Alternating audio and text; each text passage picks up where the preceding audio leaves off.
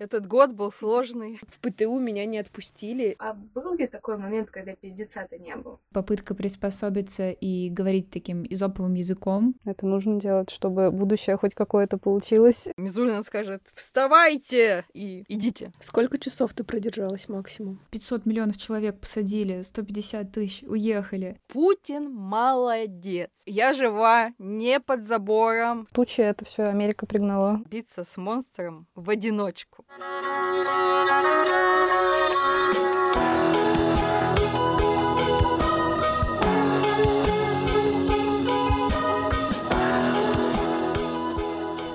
это подкаст «Чубертянка», проект «Без отчества», и мы его ведущие Яна и Алина. В мире происходит много ужасных вещей, общий уровень тревожности и усталости очень высокий, поэтому последний выпуск в этом году мы хотели сделать не только спокойным, терапевтическим, но и обсудить важные темы. В этом эпизоде мы вместе с нашими подругами и активистками из Ижевска подводим итоги года, говорим о том, как оставаться в себе и просто поддерживать друг друга. А еще мы обсудили состояние сферы активизма в Удмуртии, актуальные практики и немного поговорили про котиков. Надеемся, нам удалось соблюсти баланс, и вы сможете послушать выпуск, пока режете салатики и открывайте икру к новогодней ночи. Желаем приятного прослушивания и с наступающим Новым годом! Все обязательно будет хорошо. Спасибо большое, что вы к нам пришли. Я прошу вас представиться и коротко рассказать о себе. Меня зовут Оксана Бода, я основательница лейбла 9 января, а активистка уже лет 10, то там, то сям. В общем. Яра, расскажи немножко о себе. Я активистка из корзины, художница, музыкантка. Занимаюсь активистскими вопросами по мере всей своей жизни, типа просто проживаю в основном как будто бы свою жизнь с активистскими убеждениями.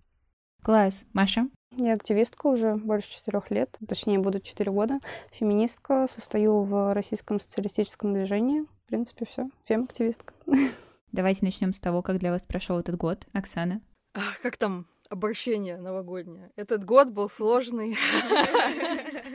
И следующий будет не лучше, я думаю. Блин, с какой, с какой, с какого аспекта начать? Может быть, мы можем выделить какую-то одну классную, полезную, интересную вещь?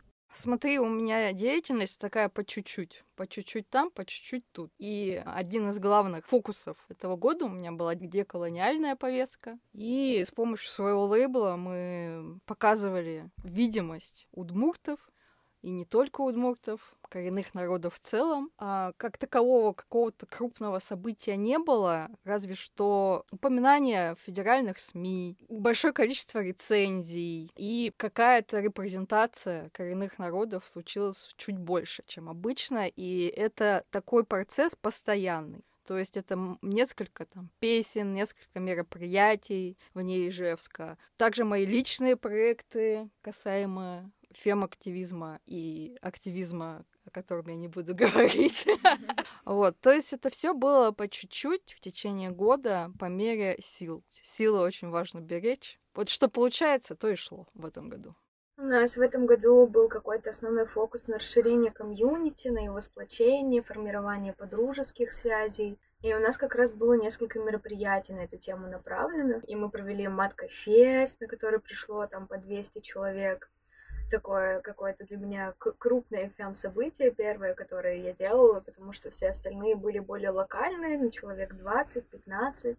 И, и как будто бы оно так стало плотнее формироваться, по-другому вышли в фем-сообщество, в региональной повестке в том числе. Было очень много а, проведено каких-то мероприятий, связанных на поддерживание и формирование связи с активистками из других городов и регионов. И это такая потрясающая деятельность, боже мой, они все такие потрясающие, они такие вдохновляющие. И вот за счет этого как-то до сих пор живется, до сих пор что-то делается. Я довольна результатами, потому что мы выходим на какой-то такой новый уровень и это, это радует. Я вижу, что там где-то становится больше феминисток, больше активно включенных девчонок. Оказывается, у нас тут вообще такое суперплотное комьюнити радикальных феминисток. Ну как, не знаю, насколько оно прямо плотное, как комьюнити, но что оно есть и оно большое, и это удивительно, я не знала. И вот для меня это стало таким открытием этого года, выйдя в новую медийность. Оказывается, повестка не настолько далеко,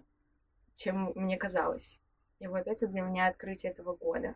что я как будто больше поверила и в Ижевск, и в наши возможности, и в наше комьюнити, и в то, сколько у нас потрясающих женщин здесь. Мы же в этом году с вами делали путеводитель. Прикол, да? И сейчас тоже там где-то разговаривали, что это такая распространенная тема с созданием женских экскурсий, что их становится тоже все больше. И такая видимость женщин повышается. Меня это очень радует. Ну, мне кажется, Удмуртия в целом, если сравнивать с другими регионами, очень классная, активная. И хоть у нас нет какого-то такого суперплотного комьюнити, у нас очень много разных маленьких инициатив, и мне кажется, это очень здорово. У меня год этот был не такой активный, как прошлое. Очень много работала. Основное — это вечера писем политзаключенным. Вот э, Борису Кагарлицкому поддерживали, э, тоже проводили. В принципе, чего-то такого прям яркого особо не было. А много людей к вам приходило? От десяти, около того. Слушай, ну это довольно прилично. Мне кажется, это тоже такой формат, который получил новый этап развития за последние пару лет, потому что офлайн встречи очень сильно объединяющий такой experience, как и у нас с вами сейчас. Круто, что он существует э, постоянно, mm-hmm. регулярность есть у него. Я кое-что вспомнила. Я просто, у меня вечно проблема рассказывать про себя. В этом году я рада, что я поучаствовала в формировании доклада для международных организаций типа Хоть у меня вклад был совсем небольшой, но это для меня важно подавать такие доклады. Было для меня новым опытом повышать видимость дискриминируемых групп в России за счет реальной подачи информации и исследований в принимающие решения европейские организации мне кажется, важно. Понятно, что результат мы посмотрим потом, но мне было важно в этом поучаствовать хотя бы чуть-чуть. Слушай, это правда очень круто. Звучит, mm-hmm. да, круто. Наша главная активность, наверное, это в том, что мы запустили подкаст и расширили аудиторию. Да, для нас главным итогом года стал, собственно, этот подкаст, и мы все очень рады, что он функционирует, записывается. А мы приглашаем к нам очень классных, замечательных женщин. В будущем, я думаю, будут и мужчины. Вот. Ну и аудиторию расширили, да. Очень приятно получать э, какие-то слова поддержки и ну, какого-то такого близости от активисток из других регионов. Это прям здорово. Ну и у нас большие планы на второй сезон. Ух ты! А как вы вообще оцениваете ситуацию с активизмом в Удмуртии? Вот недавно зоозащитники проводили свой митинг в поддержку, собственно, животных. Как вам вообще кажется, у нас с этим стоят дела? Зоозащитники у нас, в принципе, есть, они выходят на митинги, они и в прошлом году были довольно активные. Сфера экологии у нас тоже очень сильно развита, очень много на эту сторону делается, и вот удивительно наблюдать, то, как мало там оказывается противодействия, то, как много туда потрачено ресурсов, и то, какой реально большой фидбэк с их деятельности. Они же вообще просто. У нас тут уже и контейнеры в каждом дворе, и несколько пунктов по, с огромным количеством раз, вторсырья разного, которое можно сдать. Там вообще лютые темы. Просто как будто бы в, в этих сферах они такие побезопаснее, к ним mm-hmm. относятся не так серьезно. Там тут мы тоже, например, когда я делала следующим мероприятием веганский концерт, мы за неделю 100 человек собрали без рекламы вообще какой-то. И ну, толком, типа, что мы не занимались продвижением, всего тоже неделю было. И как будто это такие прямо большие разницы в цифрах, то, когда повестка такая, условно говоря, безопасная, и то, когда на нее есть э, политическое непринятие. Ну, в этом плане очень здорово, что в Удмуртии люди продолжают заниматься и безопасными, и небезопасными темами, и это очень здорово. И как круто. будто бы, вот, ну, по крайней мере, то, что я так вижу, наблюдаю, что у нас очень много безопасного активизма, очень много культурных деятелей, деятельниц, которые продвигают свою повестку, которые говорят о том, что для них важно. Но а, вот касательно тех историй, когда это идет в разрез государственной какой-то такой политики, и там есть какие-то определенные риски, то как будто бы мы к ним сильно чувствительны, и на нас это влияет что у меня по ощущениям и высказывались не очень много, и делали каких-то таких историй мало, дел у нас практически нет, потому что как будто бы мы изначально свою деятельность формируем безопасно. То есть, например, и мы как организация продолжаем что-то высказываться, продолжаем что-то делать, но выстраиваем безопасные пути активизма.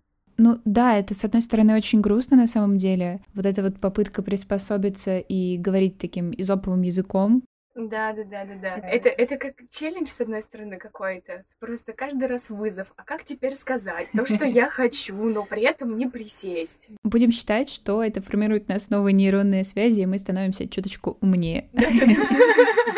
Одна из тем, о которой мы хотели поговорить, это как сейчас можно проявлять активность и активизм в нынешних реалиях. Я хочу сказать, во-первых, про количество активизма в Удмуртии мы не можем точно вообще сказать, потому что вот как я рассказала, то, что у нас есть радикальные феминистки, вот это никто не знал, как бы объединение. И вообще, я всегда говорю, что в Удмуртии очень разобщенные маленькие сообщества, которые не знают о существовании друг друга. Вот, и, соответственно, мы не можем говорить, сколько этого. Может быть, там есть какие-то небольшие тихие а, объединения, которые, не знаю, стикеры клеят по улице, и мы не можем говорить об этом точно. А по поводу проявления активизма, я как понимаю, это на территории Удмуртии имеете в виду? А, ну, мы имеем в виду и то, что можно делать на улицах, и то, что можно делать там условно в интернете. А, может быть, какое-то общение с людьми на улицах.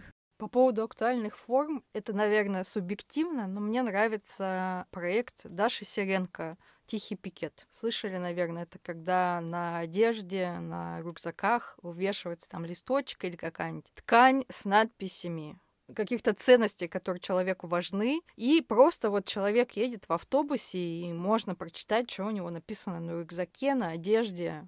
И это тоже такое высказывание. Можно вступить в диалог. То есть часто люди обращаются так, а почему так у тебя написано? И можно уже немножко мягко информировать, если человек к этому готов и вы к этому готовы. Я раньше практиковала эту историю, я ходила с плакатами на шопере и чувствовала себя с этим безопасно, что я такая вот хожу, и мне, ну, пизделей особо не дадут, со мной поговорят, мне вы могут выразить оппозицию, а как будто бы сейчас то, что хочется сказать... Надо формулировками думать. Да, это прямо тоже изобретение такого языка опять, ну, а с другой стороны, мне кажется, это будет очень увлекательно и интересно рассказывать потом следующим поколениям, детям, э, потенциальным, потенциальным внукам. А вот в наше время... Ой, там такой рассказ будет больше, чем «Война и мир». Я для себя пока определила, что я правда не вижу будущего, мне правда очень тяжело в это верить, и я вижу большой репрессивный аппарат, который готов вообще просто по щелчку меня уничтожить, и он меня, честно, очень сильно пугает. Поэтому я для себя выбрала поддерживающие практики, которые просто позволяют нам выживать, адаптироваться, и чтобы, когда, может быть, это светлое будущее пришло, мы хотя бы к нему готовы были, чтобы мы могли выстраивать какие-то бережные отношения, разговаривать подруга с подругой, радоваться, уметь это делать. Потому что, как будто бы, ну, взглянув на какую-то историю нашей страны, ты думаешь, «А, ну, а был ли такой момент, когда пиздеца-то не было? И вот с таким ощущением я такая смотрю, а вот непонятно, будет ли такой момент в моей жизни. И вот я такая как-то сконцентрировалась на том, чтобы учиться радоваться и создавать альтернативы. Абсолютно согласна. Если это считать активизмом, то весь год я занималась поддерживающими практики для других. Группы поддержки, практики против тревожности, панических атак, как-то самопомощь. И да, у меня тоже нет надежд на светлое будущее. Честно, вот я скажу так. Я буду продолжать заниматься тем, чем занимаюсь, потому что для меня важен даже маленький вклад, даже, может быть, это трансляция практик самопомощи, может быть, какие-то, даже выпуск музыки на удмурском языке и другие участия в деколониальном движении и фем-движении я буду продолжать, потому что я нуждаюсь в этом. Нуждаюсь как-то быть автором и авторкой чего-то, что, возможно, кому-то одному поможет чувствовать себя чуть лучше. Не в целом общество, типа, сейчас все порешаем, а частные случаи, конкретная персона чувствует себя лучше, и для меня это уже супер. Очень круто, что люди не забивают, а продолжают хоть как-то в этом участвовать, mm-hmm. не опускают руки. Я вот уже хотела опустить руки, ну, потому что очень тяжелый этот год выдался, и то, что репрессий много, и у нас там личное тоже было. Но стараемся что-то хотя бы делать, потому что это важно. Это нужно делать, чтобы будущее хоть какое-то получилось. Вот, а так пока тоже что-то положительного не вижу. В основном просто репрессии, репрессии без конца, к сожалению.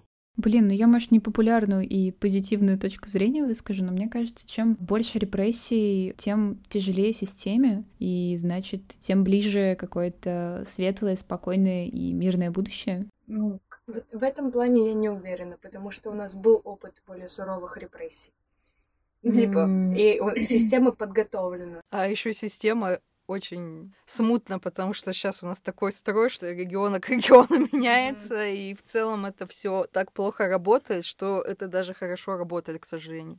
Ну, то я заметила кое-что интересное. Это, получается, Кагарлицкого у нас отпустили со штрафом 600 тысяч, а с Настей Панькиной судимость сняли полностью. Вот, и интересно, в связи с чем они такое послабление дали. Насчет того, что система от региона к региону меняется, это сто процентов. Я как-то слежу за активистами и активистками в других регионах, и мне кажется, в Удмуртии все так здорово. Ну, то есть все очень так лояльно и много разных активных групп, которые что-то делают, и это очень здорово. Тьфу-тьфу-тьфу. Это может быть мой личный какое-то субъективное ощущение, что у нас не так активно политикой занимаются. Но я, может быть, просто в какой-то момент вот выпала из этого политического контекста, ударилась в поддерживающие практики и теперь не разбираюсь. Слушай, ну, тут не соглашусь, потому что Удмуртия, на мой субъективный взгляд, один из регионов лидеров, которые продолжают что-то делать, потому что есть регионы, где, ну, просто все, ничего нет. Ну, как бы что-то есть, но не в таком глобальном масштабе, а в Удмуртии. Ну, понятно, что это все происходит в интернете, в онлайн-формате, но все очень здорово, мне кажется. Я очень хотела сказать про систему. Я хочу согласиться с Ярой, что да, правда, у нас были в истории России в прошлом веке огромные репрессии, и система очень к этому подготовлена. Плюс еще Удмуртия, как бы это все равно часть России, как бы на данный и ближайший момент. То есть не может быть такого, что в России всех порассажали по Сибири, по Магадану, а в Удмуртии цветет и пахнет, и такая, мы финно-угры, мы не русские, мы тут с вами не тусуемся. Поэтому, ну, я тоже не особо вижу каких-то на ближайшее будущее чего-то хорошего. Я, видимо, одна тут какая-то лучик света и позитива между вами. Просто сложно как-то в это все верить, когда у тебя по радио каждый день крутят шамана, и ты Мизулину в ТикТоке каждый раз видишь. Ну, очень как-то, не знаю. Просто я еще видела недавно видос, не знаю, войдет запись или нет, и там чел говорил, что очень странно, что очень много молодежи идут на поклон к Мизулиной, причем некоторые как мем, такие, да, Мизулина классно, ха-ха-ха, все поржем как мем. А некоторые же прям реально ее обожают и к ней идут, причем молодежь, именно вот подростки, и типа там, ну, 20-20, ну, может быть, 25-то уже нет, но это супер странно, что молодое поколение, которое младше нас, оно человеку, который цензурит все, слушает гимн России и шамана, как мы знаем, все идут и радуются, и такие, вы такая замечательная. Ну, смотрите, как ее Поклонская звали, которая тоже была такой няшей для людей, которые ей поклонялись, типа Поклонская поклонялись. Это, которая няш-мяш? Да, няш-мяш вот это старое. То есть это было всегда, и я не воспринимаю это серьезно. Это просто мем-прикол. Нет такого, что молодежь там типа Мизулина скажет вставайте и идите. Нет такого. Это просто ее интернет-образ, то, как она разговаривает, довольно странно. Ее мимика, вот это. Просто им нравится образ, им нравится, как она говорит, как она ведет соцсети. Я не воспринимаю это серьезно, потому что на правах самый старший, скажу. Это просто, короче, было всегда. Ловили кринж с каких-то персон, и этот кринж был такой, ой, она такая классная, но на самом деле они просто нет такого личного убежденного, что м-м, Мизулина во всем права, я прямо вот, ох, мать моя. Такого Если нет. это правда, я очень рада этому буду. Да, я тут согласна с э, Оксаной. Это знаешь, как было с Медведевым Почему многие люди в него поверили? Просто потому, что он выглядел как живой человек. У него был iPhone, он там в лифте фоткался, ну просто живенько выглядел. Ну и Мизулина примерно такую же функцию выполняет. Она как-то активно в интернете, что, мне кажется, важный в этом плане фактор. Снимает какие-то тиктоки странные. Ну то есть просто создается ощущение живого человека, который с тобой на короткой дистанции. Блин, а дедушки за 30-метровым столом. Вот. Я в этом вопросе вообще не разбираюсь. У меня как будто бы просто я вообще с соцсетями почти не взаимодействую. Я не листаю, не скроллю, нет ни Инстаграма, ни ВКонтакте, вообще просто никакой такой особой публичности, чем бы я занималась и чем бы я следила за другими. А куда ты тратишь так много свободного времени?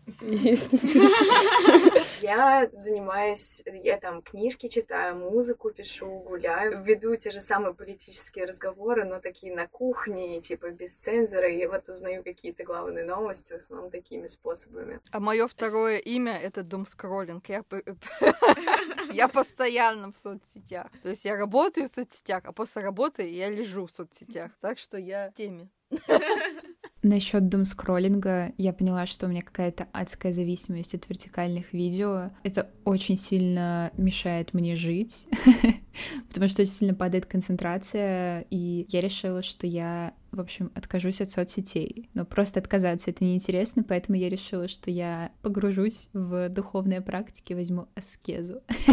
Сколько часов ты продержалась максимум? Слушай, у меня 12 января будет месяц, как я не смотрю никакие вертикальные видео, так что я прекрасно держусь, потрясающе себя чувствую и вообще всем советую делать перерывы. Если честно, есть адское желание после последней, ну, довольно насыщенной недели просто 6 часов лежать и смотреть э, шорты на Ютубе, вот. Да, после работы всегда хочется, после этого стресса. Вообще социальные сети — это отдельная тема для разговора, потому что ну, это как раз к вопросу о тревожности и группам поддержки. В интернете создается впечатление какого-то жуткого мордора. 500 миллионов человек посадили, 150 тысяч уехали. И это все очень жут, жутко и страшно, но по факту ты выходишь на улицу, а там люди с собачками гуляют. У кого-то там ребенок родился. Ну, то есть вокруг тебя-то жизнь продолжается сейчас вот немного со стороны скажу. Я жила не в России больше года, и я вернулась в Россию, и мне казалось, что это Мордор. То есть ты приезжаешь, и сейчас, мне кажется, там все вот это все, каждый будет к тебе докапываться, что-то там каждый Z наделан, все ходит. А приезжаю, блин, ничего не поменялось. Особенно в Удмуртии. Типа, все эти бабушки ходят, все эти алкаши. Ну, у меня просто около дома алкаши. Собачки гуляют, кошечки. И ты думаешь, как будто ничего не произошло. Это огромный резонанс. Потому что в моей голове, особенно когда не в России, ты воспринимаешь это как полный мордор. А тут как бы у многих жизнь вообще не поменялась. Ничего поменялась жизнь экономически, многим стало действительно сложнее, кто-то начинает какие-то вещи переосмысливать, потому что на бытовом уровне это чувствуется. Ну, с бытовой точки зрения, как будто бы жизнь вот изменилась только в ценах. Если глобально говорить. В работе, то сколько ее и какая она тоже. Да. Что сейчас, например, вот идешь идти на заводы дроны делать, или конкурировать в бариста. Тоже да, сейчас в основном это общепит и дроны, да. заводы. Из-за того, что вот пошла мобилизация, все таксисты убежали на завод. И такси Воткинский нет. Вообще. Никак ты не доберешься. Яндекс там не факт, что к тебе приедут. Просто есть беседы, где довезите меня куда-нибудь, пожалуйста, ночью. И там, ну, типа, пацаны довозят, кто на доставке, например, работает. В плане работы очень сильно поменялся рынок труда. И здесь, во-первых, все начали искать себе какую-то удаленную стабильную работу, работу, повыпускали огромную кучу курсов, там, условно, графический дизайнер за два часа, и это абсолютно ужасно. Ну, и из чего это следует? Из того, что нет нормальной работы, да, как да, бы, да. в принципе. То есть это реально либо общепит, либо завод, и человек такой, блин, я лучше буду по делу какие-нибудь картиночки там mm-hmm. за полчаса и все. Но с другой стороны, мы никто не знаем, вот этот человек, который прошел курс дизайна за два часа, может быть, это мать-одиночка. И то есть я вообще не против, да, может быть, качество продукта ниже, чем у человека, который учился. Но, блин, их право. У них принимает решение это заказчик, брать этого человека или нет. Так что тут такая ситуация, которую, мне кажется, в частностях надо смотреть, а не в общности. Нет, нет, в этом плане сто процентов это просто такая личная боль и нытье. Но, с другой стороны, мужчины стали такими же ненадежными сотрудниками, как и женщины, и в этом плане для женщин немножечко э, все стало чуть более позитивно, потому что выбор стоит теперь между мужчиной, которого, возможно, заберут на и, ну, придет вам похоронка, и женщине, которая, ну, может быть, через 10 лет уйдет декрет. Поделюсь разговором с моей мамой. Моя мама такая, что вообще ничего не понимает ни в политике, ни в чем. Ну, ей пофиг. И она даже не пытается разобраться. И я ей потихонечку, по капельке капаю, что, ну, не совсем окей у нас тут дяденьки. И она вроде, ну, может быть, ну, может быть. Недавно мы обсуждали, как мне вывести денежку, и там были сложности, и я говорю, спасибо Путину. Она говорит, ой, ты ничего не понимаешь, Путин молодец. Путин молодец. Я говорю, угу, да-да. Она говорит, ты просто вот еще молодая, вот ты в истории не разбираешься. Я говорю, окей, а ты разбираешься. Говорю, ну вот кто после Хрущева правил? Ой, что ты меня спрашиваешь? Я изучу, изучу. Но вот я уже с юмором к этому отношусь. Я не пытаюсь переделать родителей, но это так смешно. У меня немножко другая ситуация. У меня мама тоже в этом ничем не шарит, и она как бы и не хочет разбираться. Но она ко мне прислушивается. То есть я ей там говорю, вот это вот, ну, типа, это нормально, в этом ничего страшного нет, а вот это вот не очень хорошо, потому что, потому что. И она такая, ну да, ну да. Я начала коннектиться со своими родительницами как раз на практиках бытовых что я поняла, что политические вопросы не обсудить. Толком у нас разные позиции, их не переубедить, не переделать, но я могу с ними законтачить на именно бытовых практиках выживания что сейчас мы находимся в сложной ситуации, и как бы, ну, это практически единственная функция, которая нам остается, это выживать. И то, как это можно делать, я поняла, что у них можно спросить, потому что, ну, они еще живы, у них, типа, есть там какой-то достаток, типа, чем-то они занимаются, вроде им чем-то прикольно. И как-то вот перенять этот опыт просто практики существования, что они уже довольно давно находятся в этой стране и типа там поддерживают, не поддерживают они политику, они все равно чувствуют ту, те репрессии, которые происходят, ну, буквально, что это на ценах отражается и так далее. И, и я вот, короче, как-то обратилась свой взгляд вот в эту сторону, что они хотя бы выживают. Вот я с этим с трудом справляюсь вообще жестко. Как там Ларисочка Гузеева. Итоги года. Я не спилась. Да. Я жива, не под забором. Что-то вот в таком духе. Не в канаве я. Вот это для меня главный Да, не итог в канаве. Вот это как бы... Да, на самом деле про цены, вот когда я разговариваю, я, например, с Абикой или еще с кем-нибудь достаточно пожилого или там взрослого возраста, ну вот вы же видите, что гречка подорожала, яйца подорожали. Кто в этом виноват? Так американцы, США. Это все из-за санкций. Конечно, они виноваты. Опять Обама насрал в подъезде. Самое лучшее, что я слышала, это то, что тучи это все Америка пригнала. Тоже какой-то дедушка говорил. Все эти конспирологические, абсурдные высказывания — это вообще больная тема. У меня есть моя любимая бабушка, и я недавно к ней прихожу, она говорит, а вот ты знаешь, что вот полосы на небе, да, вот эти вот э, химтрейлы, это все, ну, это американцы травят нас, травят. Я абсолютно не понимаю, что с этим делать, но что-то, наверное, надо, а может быть и нет.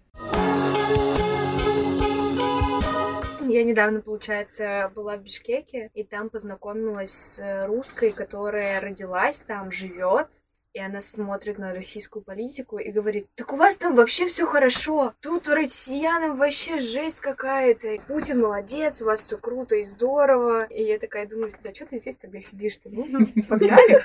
Ой, в этом плане у меня тоже есть история. Я как-то, ну, застряла в Стамбуле, опоздала на самолет и познакомилась с такой же семьей. Они были из Казахстана, и вот мы как-то с ними заобщались, они тоже опоздали на свой рейс. И вот мы идем, они говорят, слушай, а вот мы думаем, куда переезжать? Вот думаем, Россия или Грузия? Вот нам Россия кажется, ну, такая перспективная страна, хорошо у вас так там все. И я думаю, ну, я вам сейчас, конечно, все расскажу, но, но вы еще подумайте. Очень странно, как ситуация в России воспринимается за ее пределами. Но это важно как практика, мне кажется, именно подвести реальные итоги какие-то, если вот у кого что было, потому что мы столько всего замалчиваем, этот лютый самоцензор, когда ты уже перестаешь доверять и в близких каких-то отношениях, коммуникациях, и просто очень тяжело существовать. Очень сложно избавляться от этой самоцензуры на самом деле, потому что даже я, выезжая за пределы страны периодически, думаю постоянно, а чтобы такого не сказать, хотя, ну, мне ничего не будет. Меня, наоборот, скорее поддержит. Еще самоцензура, помимо того, что это действительно тяжело, это еще может быть способом обезопасить себя. То есть страх абсолютно валиден в данных ситуациях. И немного перестраховаться — это окей, это тоже практика безопасности, как-то самозаботы, потому что у нас тревога снижается. Если мы там удалим ВКонтакте, у нас тревога может немножко снизиться. Но с другой стороны, мы прячемся, и это самоцензура. Ну и вот при этом безопасность. То есть это и туда, и сюда. Ну да, в этом плане создавать для себя какое-то безопасное пространство, в том числе в сети, это очень важно сейчас. Ну то есть смотреть какие-то успокаивающие видео, не знаю, мемы с котиками. Ой, постоянно смотрю. Я смотрю, когда мне их скидывают. Я такая классная. Это надпись «Это мы». Или «Ты». Потрясающий видос. Домашнее животное, мне кажется, тоже такой островок стабильности и безопасности в этом смысле, потому что у меня лысый кот, который очень мерзнет, приходит ко мне ночью спать, а я там опять до, до трех часов сижу, чего-то печатаю, еще что-то. Потом приходит говорит, все, спим, укладывай меня спать, мать. Очень это успокаивает и переключает внимание. По поводу кошек сразу поделюсь. В этом году, главное, мой итог, я завела кошку. Она абсолютно замечательная. Ее зовут Буба. Я мечтала о кошке 15 лет. И вот дождалась. Действительно, иногда лучший способ отвлечься от тревожных мыслей, это помыть лоточек и наложить еду. Или поиграть там с мышкой. Вот, она очень спасает, включает в момент 10 и час. То есть там сидишь в своих мыслях, листаешь плохие новости, проходит кошка и такая, ну-ка, гладь меня срочно. И вот, и ты сразу как-то в 10 сейчас уходишь. У меня еще часто история, типа, с этой из разряда. Все эти новости твои фигня, мне вообще до твоей клавиатуры без разницы, я здесь похожу, вообще на нее прилягу. У меня кошка отправила пост в телеграм-канал на 10 тысяч человек. Я говорю, моя ты блогерша. У меня у мамы кототерапия. У нее в деревне 8 кошек и 4 собаки. Хочу так в старости. У них там каких только животных нет. Я просто тут относительно недавно была внезапно на йога-ретрите. Странное мероприятие, но была одна классная штука, групповая практики с психологиней, и мы обсуждали альтернативные э, вселенные, в которых мы бы могли пойти по какому-то другому пути. Вот, расскажите, кем бы вы могли быть, если бы выбрали другой путь. Я бы, например, была геологиней, ходила бы в походы с этой с киркой, изучала бы минералы разные. Я была бы орнитологиней. Я с детства хотела изучать птичек и поехать в Новую Зеландию, потому что там очень много э, редких видов птиц. А знаете почему? Потому что они а, потомки динозавров. А я, а я в детстве любила динозавров. Вау. Я не знаю. Э, у меня такие именно какие-то мечты были с детства связаны с музыкой. И вот я тоже как будто бы в последний момент как-то так для себя переосознала свое место, в котором я нахожусь, и поняла, что оно вообще-то гибкое. И такая думаю, блин, ну так это я могу сделать. И поэтому я сейчас пересматриваю как раз тот путь, которым я иду, и куда я иду, и такая думаю, интересно, что иногда активизм очень сильно выматывает и забывается про какие-то свои базовые бытовые истории, потребности и вопросы самореализации. Типа самореализоваться в активизме очень тяжело. За это можно вот как раз и присесть, потому что все самые смелые решения, они сейчас и опасны и какой-то mm. такой более безопасный путь. Может, все же прямо погрузиться в музыку. Да, я, если бы не вступила в РСД, ну, была бы конструктором-модельером, скорее всего, я бы закончила. Но как-то много времени стало уходить на активизм. У меня проблема в том, что я никогда не знаю, чем я хочу заниматься. Мои подружки знают эту проблему, что я чуть ли не каждую неделю прихожу и такая, я решила, я начну делать это, а потом вот это, а потом вот этим, а потом еще чем-нибудь заниматься. И у меня такая какая-то позиция с детства. Я, мне каждый месяц менялась, кем я хочу быть и что я хочу делать. Но очень долго я хотела быть психиатром. Вот именно прям и в психбольнице работать с больными. Вот прям вот настолько у меня все было в жизни, видимо, плохо. А в весь девятый класс я толдычила маме, что я хочу уйти на модельера-конструктора, на швею. В ПТУ меня не отпустили, но, возможно, я была бы сейчас известным каким-нибудь дизайнером. Или у меня был бы свой бренд. Давайте подведем маленький итог всего этого нашего сумбурного разговора. Может быть, у вас есть какой-то совет или такой в формате тоста высказывание, которое вы бы хотели озвучить? Смотрите, в ужастиках самое неверное решение — это разделяться и пытаться биться с монстром в одиночку. И я хочу пожелать объединяться хотя бы с друзьями, подругами в какие-то сообщества, искать тех, кто вас понимает